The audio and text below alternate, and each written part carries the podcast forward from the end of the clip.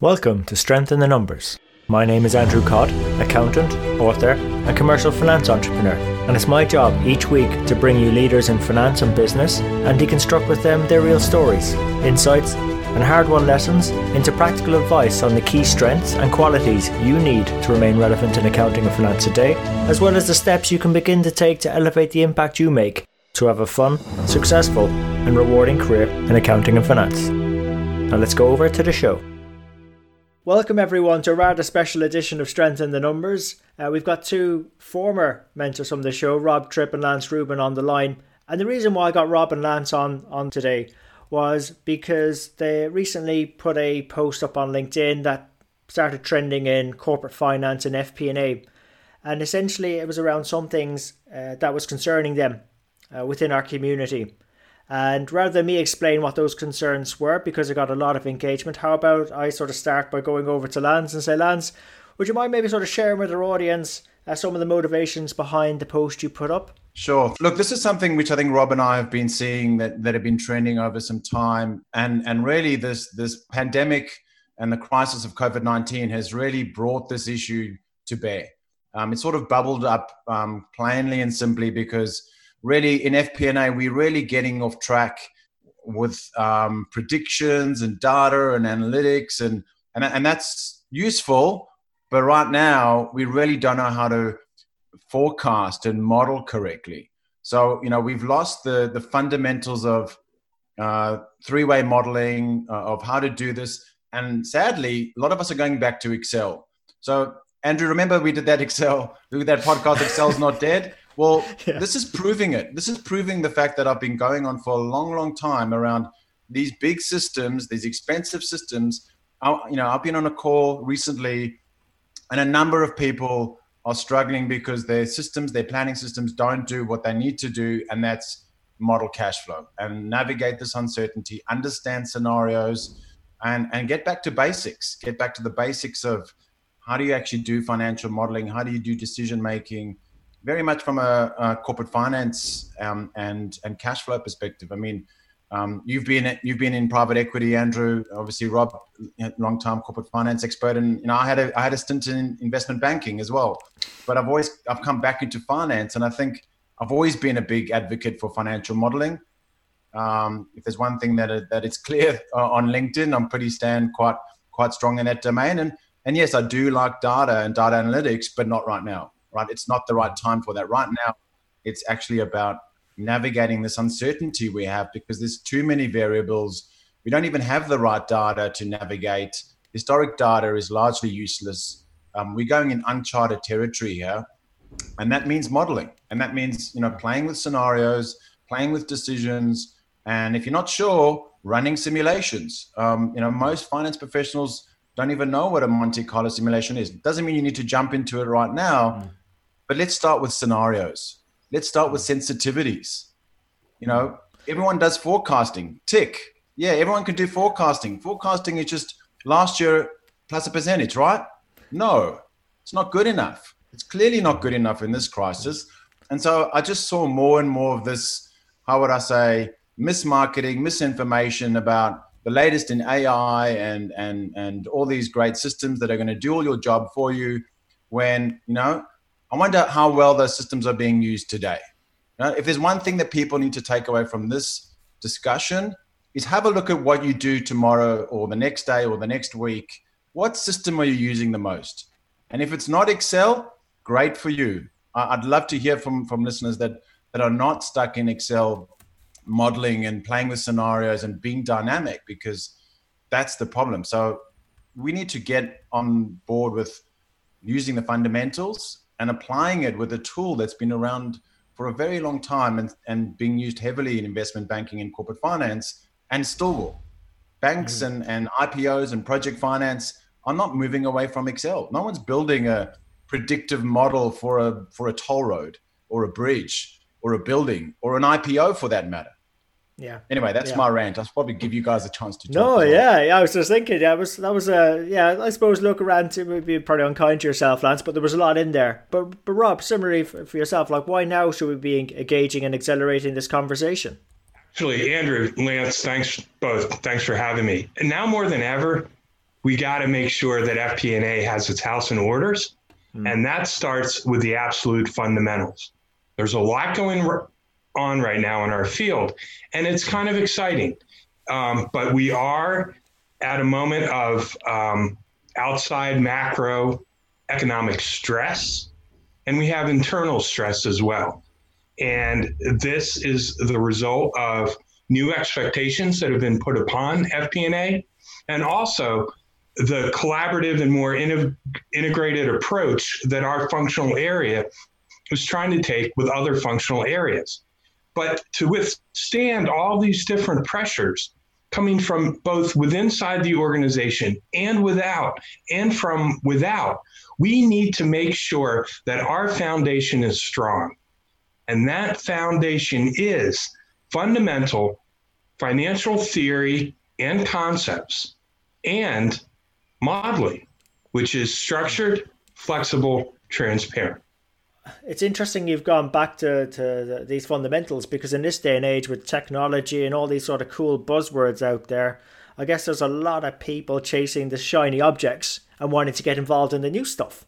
Exactly. Right? Uh, they've just they've just done their certifications, whatever institute they're part of, and done their training and whatever, maybe even out of college. So like, you know, probably this is the last thing they want to be hearing. But so so why should they be taking it forward, Rob? What's going to get you through the last five minutes of your football game? Your core strengths. Core strengths. And you're going to focus back to the basics. And that's pretty much where we are. We're really, I don't believe, at a point where we can start bringing in flashy new concepts, um, lose transparency um, in our work, and somehow attempt to move away from the core fundamental FP&A concepts that have gotten us to 2020. Um, I don't know how better else to say it, except that a return to the core is exactly what's going to allow us to bring on new responsibilities in this uncertain future. Mm-hmm. Fundamental finance and modeling is our path into the future. And, and I suppose I, I just want to can I, yeah yeah go on Lance yeah go yes. on so I, I, just I just want to boost what, what, what Rob has to say. And, and when Rob talks about core and the fundamentals it's all about cash right? That's the fundamentals. The only reason you go into business and the only reason you get out of business is for cash right? Everything else in the middle is noise. So we need to really get back to that fundamentals of cash and cash flow. Yes accounting is important to be compliant tick, but we need to understand going forward. And going forward is really no one reports on the accounting. You never report your financial statements on a go forward basis. No one does. Everyone prepares their financial statements, statutory reports on a on a look back basis because that's the way the rules are written. Now we have to look forward. Now that's not new, right? We've always been talking about looking forward. But what difference does that make now? Well, looking forward on a P&L basis is useless looking forward on a cash only basis is useless. You've really got to look at cash and your balance sheet and your P&L. So you've got to get these in sync. And that's, I guess, to Rob's point, the core fundamentals of finance and corporate finance. Because you go into any investment bank and you go to any transaction that they're doing, and there is a three way model. You, you just don't sign deals without that core fundamentals of modeling and decision making that based on drivers, not based on growth rates. These are not new concepts, and that's one of the reasons why we, uh, are, you know, really trying to create this dictionary because we feel that these concepts, which have been around for decades, and we're even bringing academia in, in, into the conversation with Professor Paul Dunbar, who's also a guest mentor on your show a while back. Um, fortunately, he's a neighbor for me down the road. Um, but but ultimately, he's he, has been reaching out to me actually for quite a long time saying, what are these people talking about? What are we talking about? Um, zero-based FP&A. What are we talking about? All these concepts that while we're reinventing new things that that really um, there is no need to create this new new language. We've got a language. We've forgotten it, and we've forgotten how to communicate with each other. That's very well said, Lance. Andrew, can I jump in here? Yeah, sure, um, sure just to get it out of the way, really big companies can't zero base budget because when you have 15 or 20 billion dollars on the balance sheet, you're not going to start from scratch. To pretend that history doesn't have something to tell you only gets us in the trouble over and over again. But getting back to cash, um, Lance, you bring up a really good point. And evaluation at the end of the day is actually very simple. We buy something for cash, we may or may not receive a dividend, and we sell it for cash. It's that simple. The hard part to this is we're going through accounting. If you really want to look at a conceptually difficult and theoretical concept, look at net income, not cash. So, cash flow in three way modeling, while tricky and difficult to learn in the beginning, is truly a back to basics approach in corporate finance and FP&A. And that's where we believe the focus should be, especially in times of difficulty and uncertainty. It, it, I, I actually no, I, I think um, it is interesting because uh, my personal take on it um, is we might have lost the run of ourselves a bit. I mean, if we think back to the blow ups, the WorldComs, the Enrons, they were busy chasing earnings per share, this net income idea, when fundamentally valuation and value creation and capture is all about cash. It starts and ends with cash. I'm not this that's not my expression. I think one of you said that to me. It starts and ends with cash. So, you know, like that makes makes sense to me. So we we seem to have lost our way a bit. Um what things can we start to do to start i think a dictionary was mentioned what things can we start to do to to anchor ourselves so to say to going back to basics Lance? Um, yeah, I, I, think the key thing of going back to basics is is to Rob's point, and I'll I'll go on about all the time is is learn the fundamentals of of, of three way modeling. And yeah, the hard bit of three way modeling is the balance sheet. It is the accounting, but but we but that's the rules we've got, and that's how we report. So the accounting is not useless. It's just overly complex to a concept that is actually quite basic. You know, you speak to anyone around how much cash do you have, and they know how much cash they have in their wallet, in their back pocket, and on their credit card, you know, pretty quickly. Um, and so, and we manage our own lives daily with cash. Um, although sometimes, you know, the, you know, on, on credit cards, it's not necessarily hard cash, but but yet when we manage our accounting function and our businesses, we look at profit how many people look at profit in the context of their own personal wealth? No one does. No one works out, you know, this is my income every year. How much profit did I make as a family?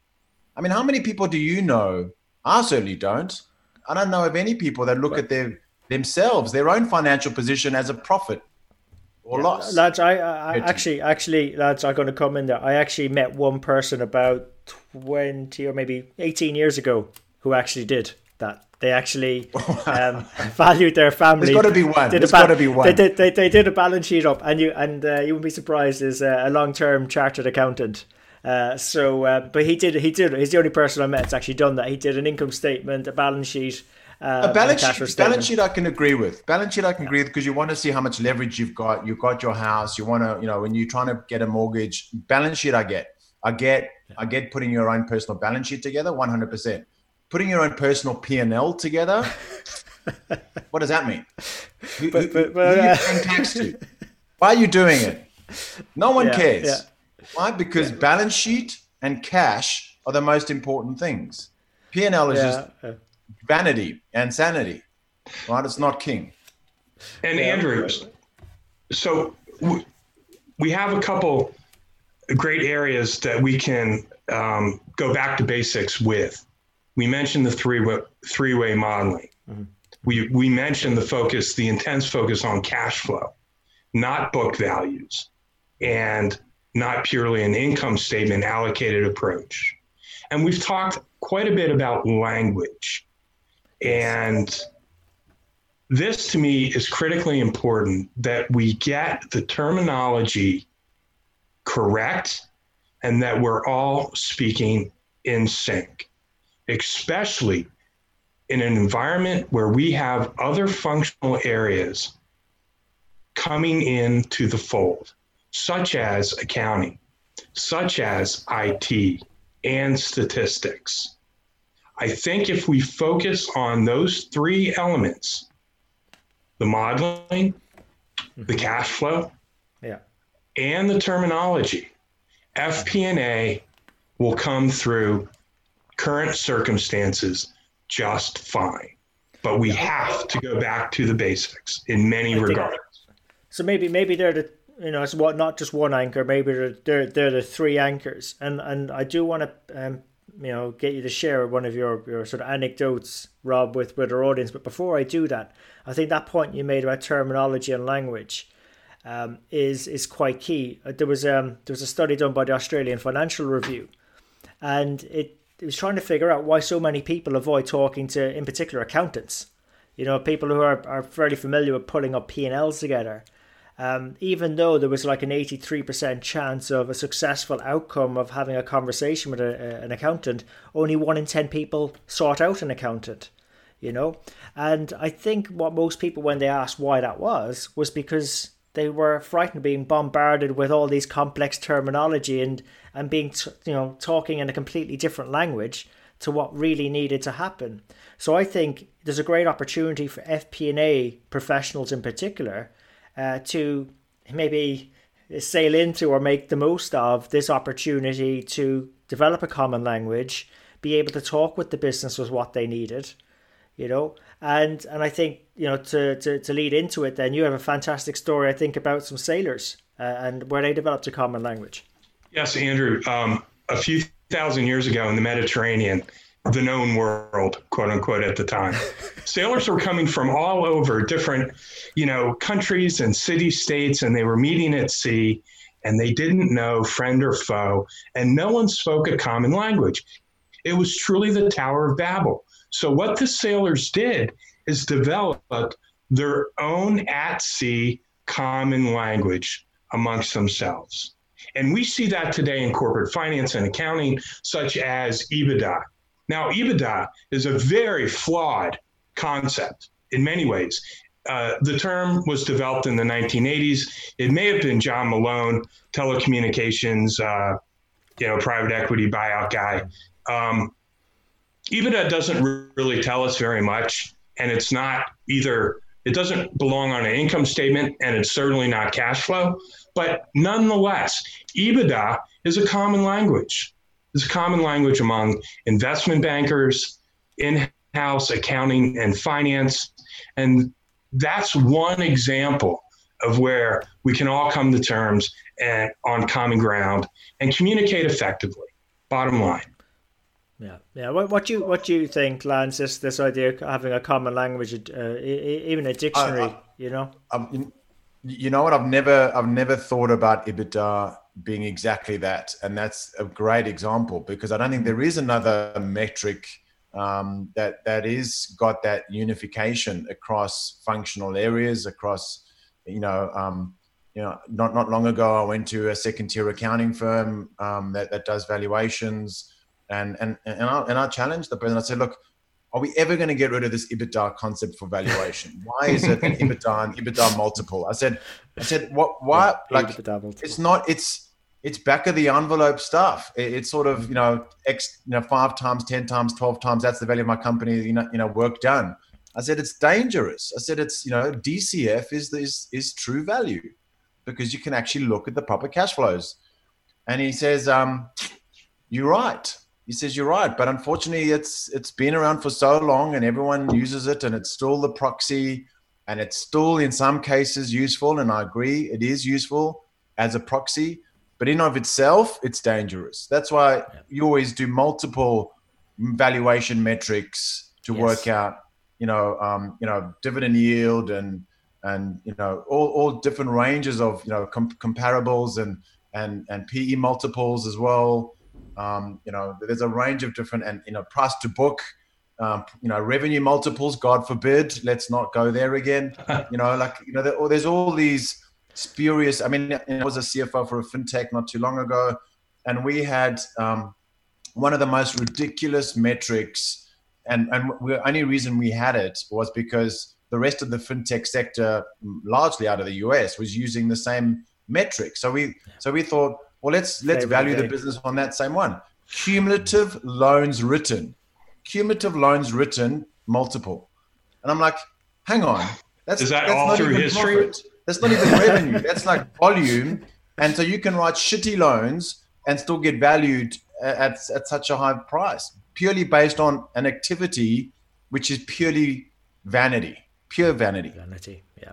yeah. That's interesting, Lance. Putting that in uh, today's context, the U.S. media is still completely fix- fixated on accumulated COVID cases, but we're coming down the back of the curve, oh, and we really care about net. But the media doesn't.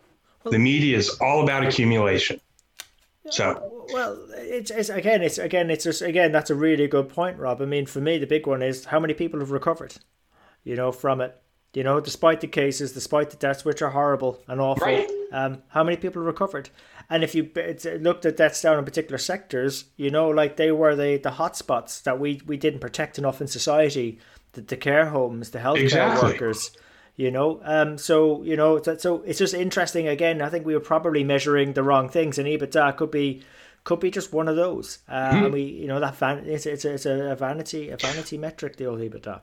We can use EBITDA, and EBITDA is very helpful if we understand that it is not always a great answer, and it is not to take the place of disciplined net cash flow approaches. And this is where FP&A really needs to hold the fort down.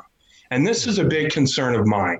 As new languages and as we adopt the terminology or are influenced by the terminology of other functional areas it's our job as fp&a and corporate finance professionals to hold the fort down if you asked a judge an accountant and a corporate finance professional the definition of fair value plus those guys on TV, is it, I don't know, Squawk Box or whatever. if you ask them the definition of fair value, you would get three different answers. Someone has to take the reins to make sure that we are making decisions in a disciplined, quantifiable manner within the boundaries of corporate finance, and that's FP&A. So my proposal is a little less talk about AI and machine learning and a little more talk about net cash flow and market values. I know it's a tall order to some, but at the end of the day, we're only making things easier and more valuable. I, I love the way you broke that down, Rob. Yeah, and, and, and look, not to say that we shouldn't eventually get back to AI and analytics and all the rest, but not right now. It's right. not the right time. Exactly. Not the right time for it. And and so I think, you know, I'm not going to sit here knowing, and people know me, um, I'm a heavy supporter of technology and use a lot of it, but I'm also, um, you know, see technology as an enabler um, primarily. And I think anything that's not focused on those fundamentals is actually a disabler. It's destructive because we're yeah. losing the concept of actually getting ourselves out of the crisis, which is purely focused on cash. So, so, yeah. so, lads, I suppose in my my sort of spiky, robust way, I was involved in a conversation with some finance leaders, and um, they were trying to figure out how they could use automation uh, and uh, you know some artificial intelligence, robotics to to get some hours back for their finance team. I think that's a big theme at the moment. You know, it's how can yeah. we get a load of hours back? You know, I think they were setting a target of twenty thousand hours, and they got to ten. And I was saying, okay, so what's the impact on your cash flow doing that? Nothing. You know, they hadn't they hadn't done any benefits case that these hours back would be reinvested in higher value work. I hmm. said I can I can I can I can um, you know I can reduce your hourly cost or, or or or free up even more time by maybe suggesting that you locate your higher expensed employees in, in say, I don't know, the US, some expensive European countries and so on, into lower cost or better cost locations. You know, who and those people there probably would work no offense. It's always it's harder, right? And you get your more product, productivity that way. Um, and then once you've done that, then you can go do the artificial intelligence, the robotics, and so on, because you've got a much lower cost base and you've reduced your cash profile. So that cash yeah. mindset was coming in. And I'm just wondering, I was a bit concerned that finance professionals are being led by the, the, these shiny objects, I call them, rather than getting back to the cash conversation. I couldn't agree more, Andrew. And um, don't, please don't ever get me wrong. We are completely dependent upon systems and we need to know them. Yes. Say it's Hyperion, say it's SP, SAP. They're actually a lot of fun to work with. Um, and quirky, yes, but quirky, they're a lot of fun to work with. Like, oh, let's see what the, you know, what's going to pop in my, in my workbook now. Um, they're a lot of fun and it is a very disciplined approach to data, to, to data management. And we need that um, and take and please take it from me. I was the guy who, hmm, 14, 15 years ago, actually walked around corporate accounting, opened up file drawers, took out general ledgers, wrote numbers down, walked back to my office, inputted them into Excel, and from there created a 15, $15 billion balance sheet forecast. I don't want to go back to that again. These mm-hmm. database systems and the add, add-on applications that we have in Excel to access that data is critically important. But this is data management and reporting. It is not corporate finance, and we need to keep that in mind. Yes. Yes, and I, I think that could be where some FP and A professionals are being drawn into into those sort of shiny object scenarios and they're just looking at it in the wrong way. I think there's a lot more value to be found going back to basics, back to cash. You know, you got it. Yeah. And back to basic tools as well. I think it's it's not just about the basic concepts. you know, it's about also just going back to basic systems of uh, Excel. And if you want to go fancy, go Power BI. You know, go learn. It's it's it's. But again, you can't really do a three-way model in Power BI really easily. I use Power BI yeah. for visualizing the three way, which is built in Excel. So, right. you know, use use it for the right purposes. And um, mm-hmm. you know, I, I, remember writing my my CA exams and you know having it all on calculator and and pen and paper, and you know that that was how we wrote our exams. And um, recently, I heard the the CA ANZ in Australia they they're doing exams, um, you know, fully recorded, and it actually looks at your eyes and looks at records the audio that's around you. And and so it's fully um, remote examinations and they record your eyes. They record which websites you're going to you doing it online. So actually you cannot cheat.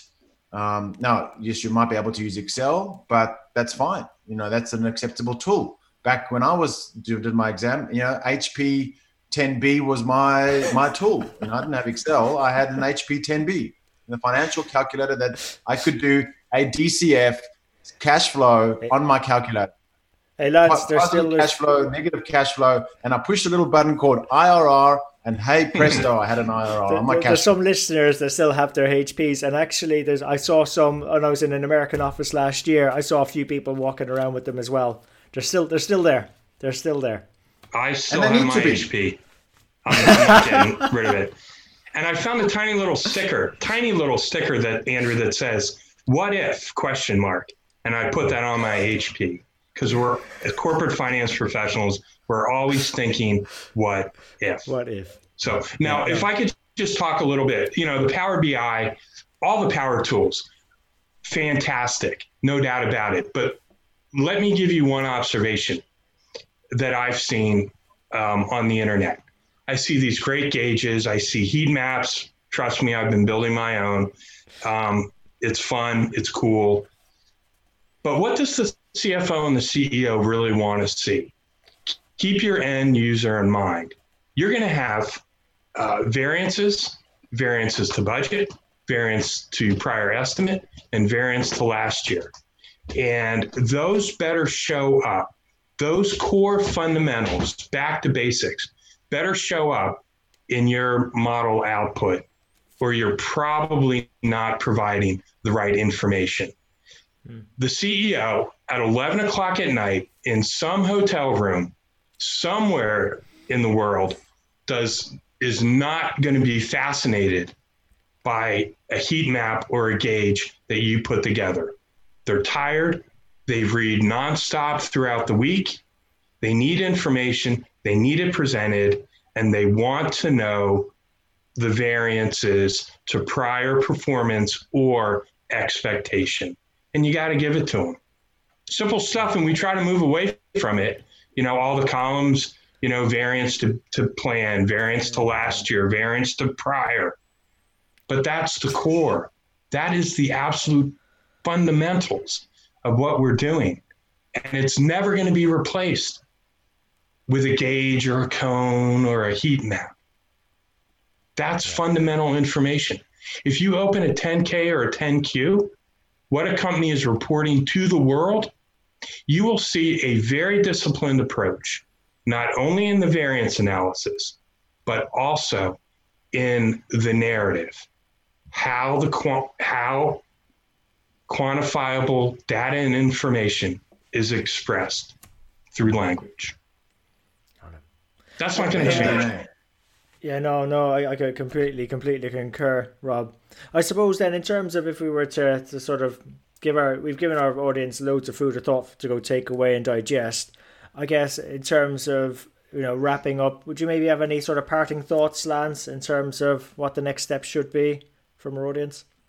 Yeah, so, so we've got. Um, I guess we we, we we're collating uh, a dictionary. We're going to do it through an app. Um, the three of us, and thanks again, Andrew, as well, for contributing to the article. Um, and you know, it featured, and we might even do updates. Um, you know, for for if we if we do big updates, and some some you know some of these definitions are uh, are going to be interesting. They you know it's going to be a journey. Um, you know, I don't know when it's going to end. We're going to start it, and and we're going to get through as much as we can, and and we're going to have academia in mind because um, Professor Paul Thambar is going to join us. Um, you know, we do need uh, gender diversities who will pick get get get some mix in there as well, and ultimately also look at um, you know I guess some of these concepts to help people. We're doing this not to grandstand, not for marketing.